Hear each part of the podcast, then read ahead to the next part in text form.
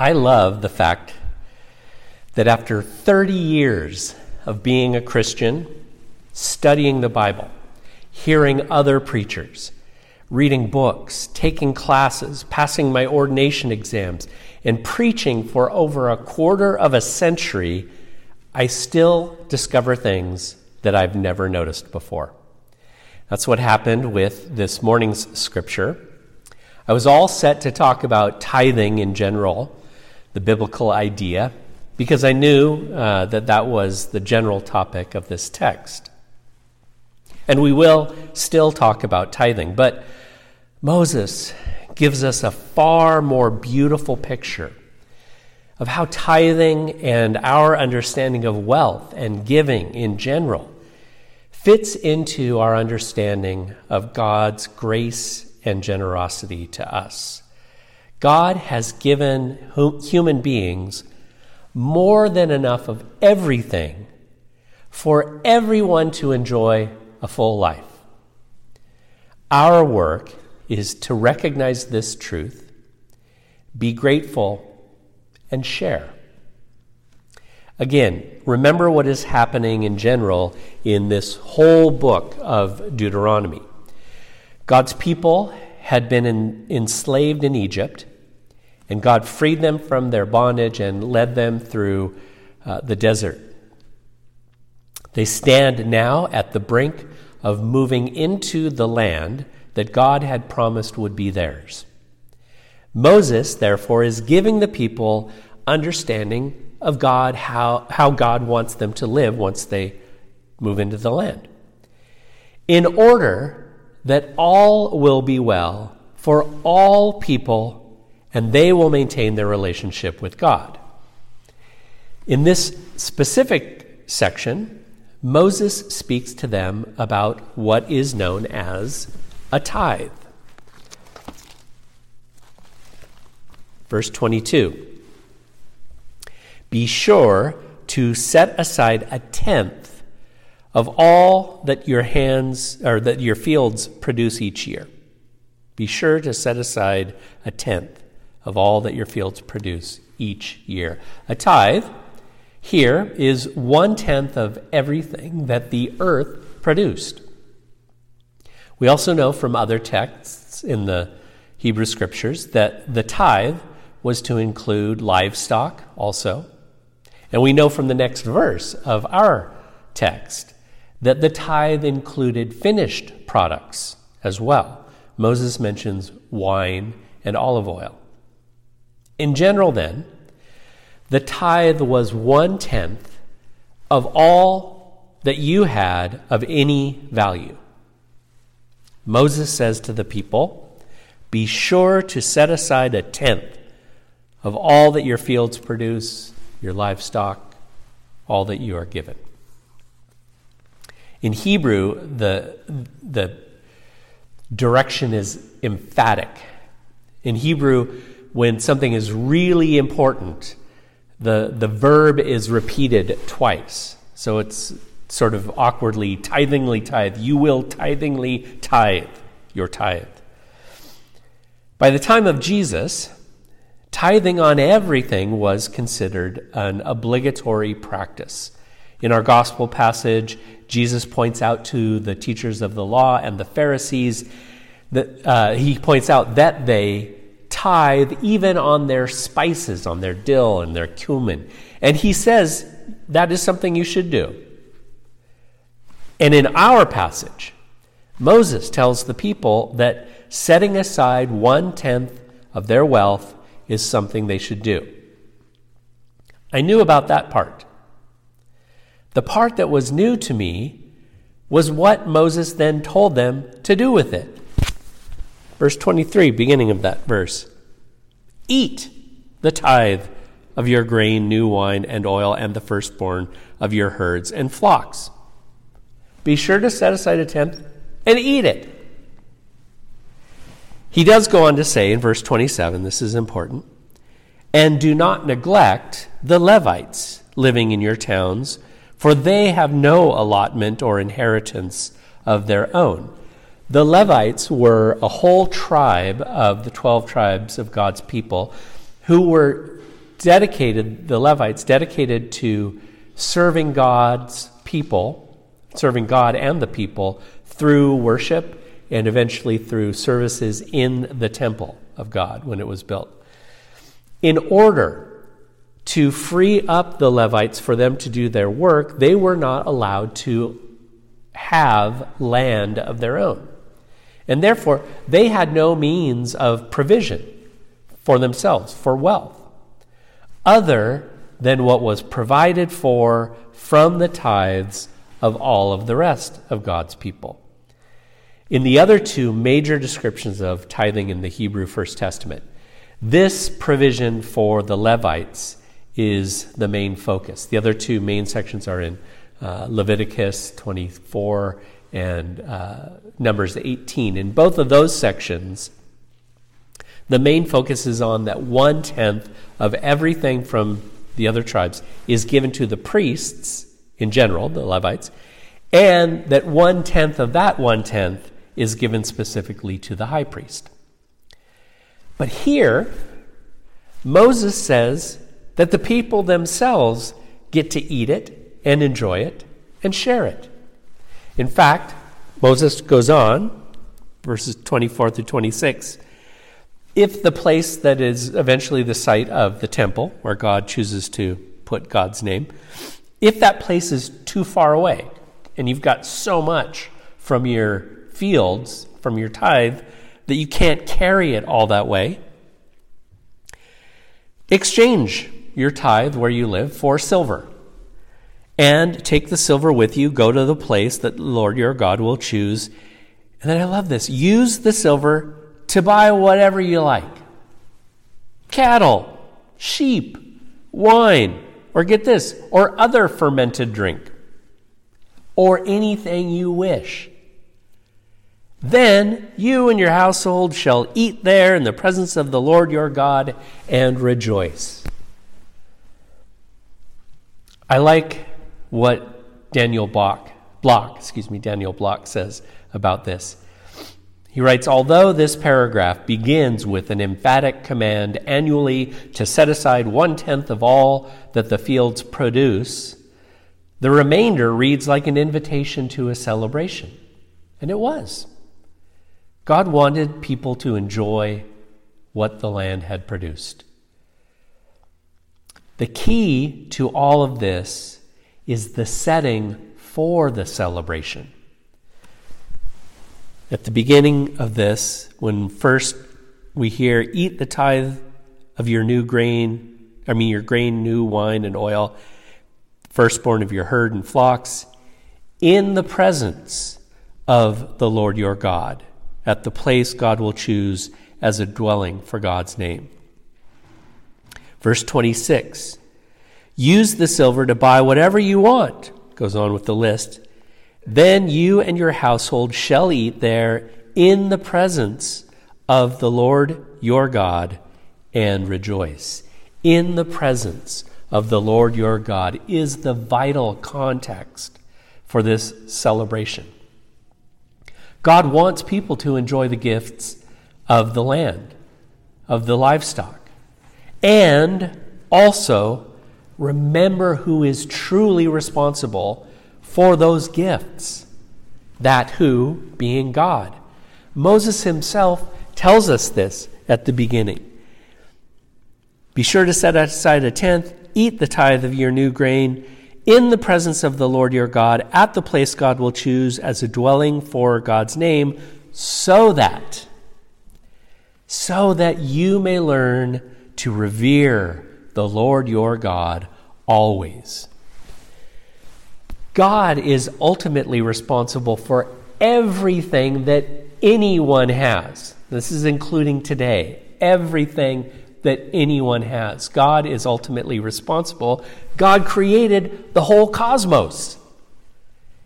Anywhere that there is life or substance, God gives it and sustains it. The feasting celebration in God's presence that Moses proposes reminds the people of God's abundant provision. I like this quote from Walter Brueggemann. The tithe owed Yahweh is given over to the joy of Israel. Yahweh does not want the produce, but insists on the gesture that acknowledges Yahweh's generous sovereignty. The tithe has a teaching function. The annual excursion of giving and receiving is to instruct Israel and Israel's young about the peculiar character of Yahweh. Israel will revere Yahweh, that is, acknowledge God as the true owner of the land and giver of life, who takes even Israel's grateful tithe and turns it back in yet another wave of generosity. God says, Go ahead, eat, enjoy, rejoice, and share with those who don't have enough. I love that God says through Moses, You should enjoy the fruits of your labor and at the same time, God also says, make sure that everyone has enough to enjoy. Not only is that an essential part of the annual tithe, like we heard in verse 27, do not neglect the Levites living in your town, for they have no allotment or inheritance of their own. Even more significantly, Every third year, the entire tithe is to be given to others. Verses 28 through 29. At the end of every three years, bring all the tithes of that year's produce and store it in your towns so that the Levites and the aliens, the resident foreigners in your land, and the orphans and widows who live in your towns may come and eat and be satisfied, and so that the Lord your God may bless you. The whole system is set up on God's generosity providing enough for everyone, as long as we share. Walter Brueggemann characteristically summarizes Moses and connects our lives to this teaching. He writes, an economy that is rooted in the generous character of Yahweh is an economy in which there is more than enough. So that a Yahweh rooted economy gives the lie to all economic theory that is based in scarcity. The tithe dramatizes an economy of surplus the peculiar turn of the tithe in verse 29, in which it's shared with others, demonstrates the way that an offering to God is characteristically transposed into an offer to the neighbor. We might call this the beginning of real social legislation, distribution of wealth, redistribution of wealth. It represents, I threw that in, Brueggemann didn't write that. It represents, though, this is his writing, it represents the first known tax for a social program. With it, those who are landless and socially weak received a sure support which was guaranteed by the law and public oath to bring agricultural produce.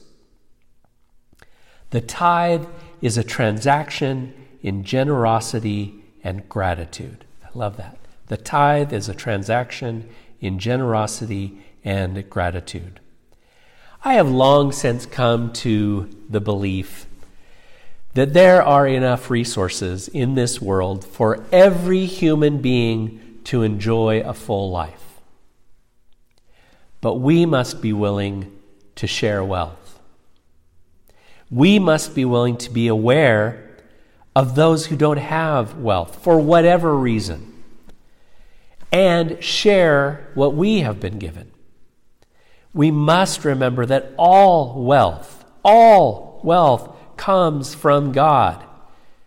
And be thankful for what part of it we have been given, while at the same time we reflect God's generosity to us by being generous with others. God does not provide this beautiful, this bountiful world for the benefit of few, for 1%. God has provided more than enough of everything that all people might enjoy full life. Jesus gets furious with the teachers of the law and the Pharisees because they are not living generously. Again, that gospel passage. Woe to you. I mean, this is pretty much Jesus' harshest language. Woe to you, teachers of the law and Pharisees. You're hypocrites. You give a tenth of your spices, down to mint and dill and cumin, but you have neglected the far more important matters of the law justice, mercy, and love. Jesus commends them for at least doing the right thing by tithing. He says you should have done the latter, focused on the justice, and, and not neglected the first. Jesus commends them for at least doing the right thing by tithing, but Jesus reminds them and us that tithing is not the goal. Justice, mercy, and love, those are what we are working toward. In Christian circles, there's long been a debate about what to teach about tithing and giving.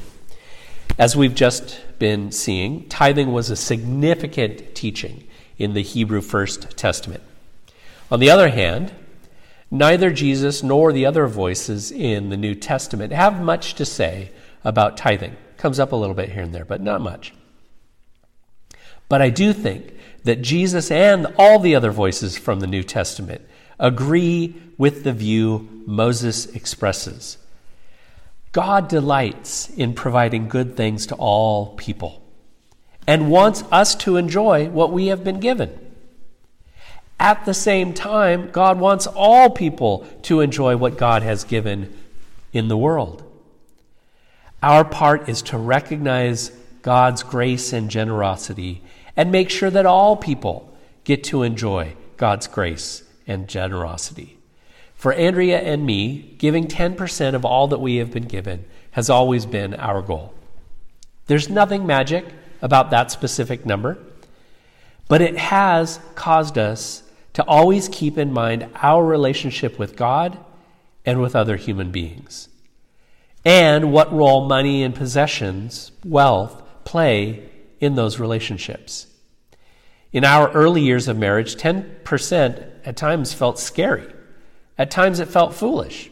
And so at times we didn't actually get to that point, to 10%. We had to pray a lot for wisdom in how to manage what we had. For years now, it's been very different. 10% has felt like the minimum that we should be sharing, and it has helped us in understanding how fortunate we are and how much needs to be done in the world to set things right for all people. That desire for justice has also helped us decide where and to whom to give. A big portion of what we give goes to this congregation. But we also give to others who we, we are moved by their need or by their vision. God has given to human beings more than enough of everything for everyone to enjoy full life. Our work is to recognize this truth be grateful, and share. To close, I want to read Paul's words again to followers of Christ about wealth and giving. In this passage, Paul is writing to the, Corinthians, the Christians in Corinth, specifically about a relief fund that he was gathering for poor Christians in Jerusalem at that time. But Paul's words serve as a great guide for us, for now, on how God would have all followers of Christ live. Remember, a stingy planter gets a stingy crop. A lavish planter gets a lavish crop. I want each of you to take plenty of time to think it over and make up your own mind what you will give. That will protect you against sob stories and arm twisting and internet fraud. God loves it when the giver delights in the giving. God can pour on the blessings in astonishing ways so that you're ready for anything and everything. More than just ready to do what needs to be done, the bare minimum. As one psalmist puts it, God throws caution to the winds, giving to the needy in reckless abandon. I love that. We, we worry so much about being good stewards, which is okay, but we also have a God that is just recklessly generous and calls us to be generous at least. God's right living, right giving way is never run out, never wear out. This most generous God who gives seed to the farmer that becomes bread for your meals is more than extravagant with you. God gives you something you can give away which grows into full formed lives, robust in God, wealthy in every way, so that you can be generous in every way, producing with us great praise to God for God's goodness. Carrying out this social relief work involves far more than helping meet the bare needs of poor Christians. Again, that was the specific offering. It also produces abundant and bountiful thanksgivings to God this relief offering is a prod to live at your best, your very best, showing your gratitude to God by being openly obe- obedient to the plain meaning of the message of Christ, which is love God and love your neighbor. You show your gratitude through your generous offerings to your needy brothers and sisters, and really everyone.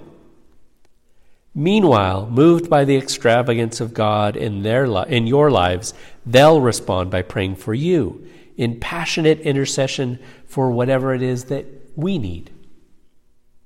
Thank God for this gift, God's gift. No language can praise it enough. Thanks be to God.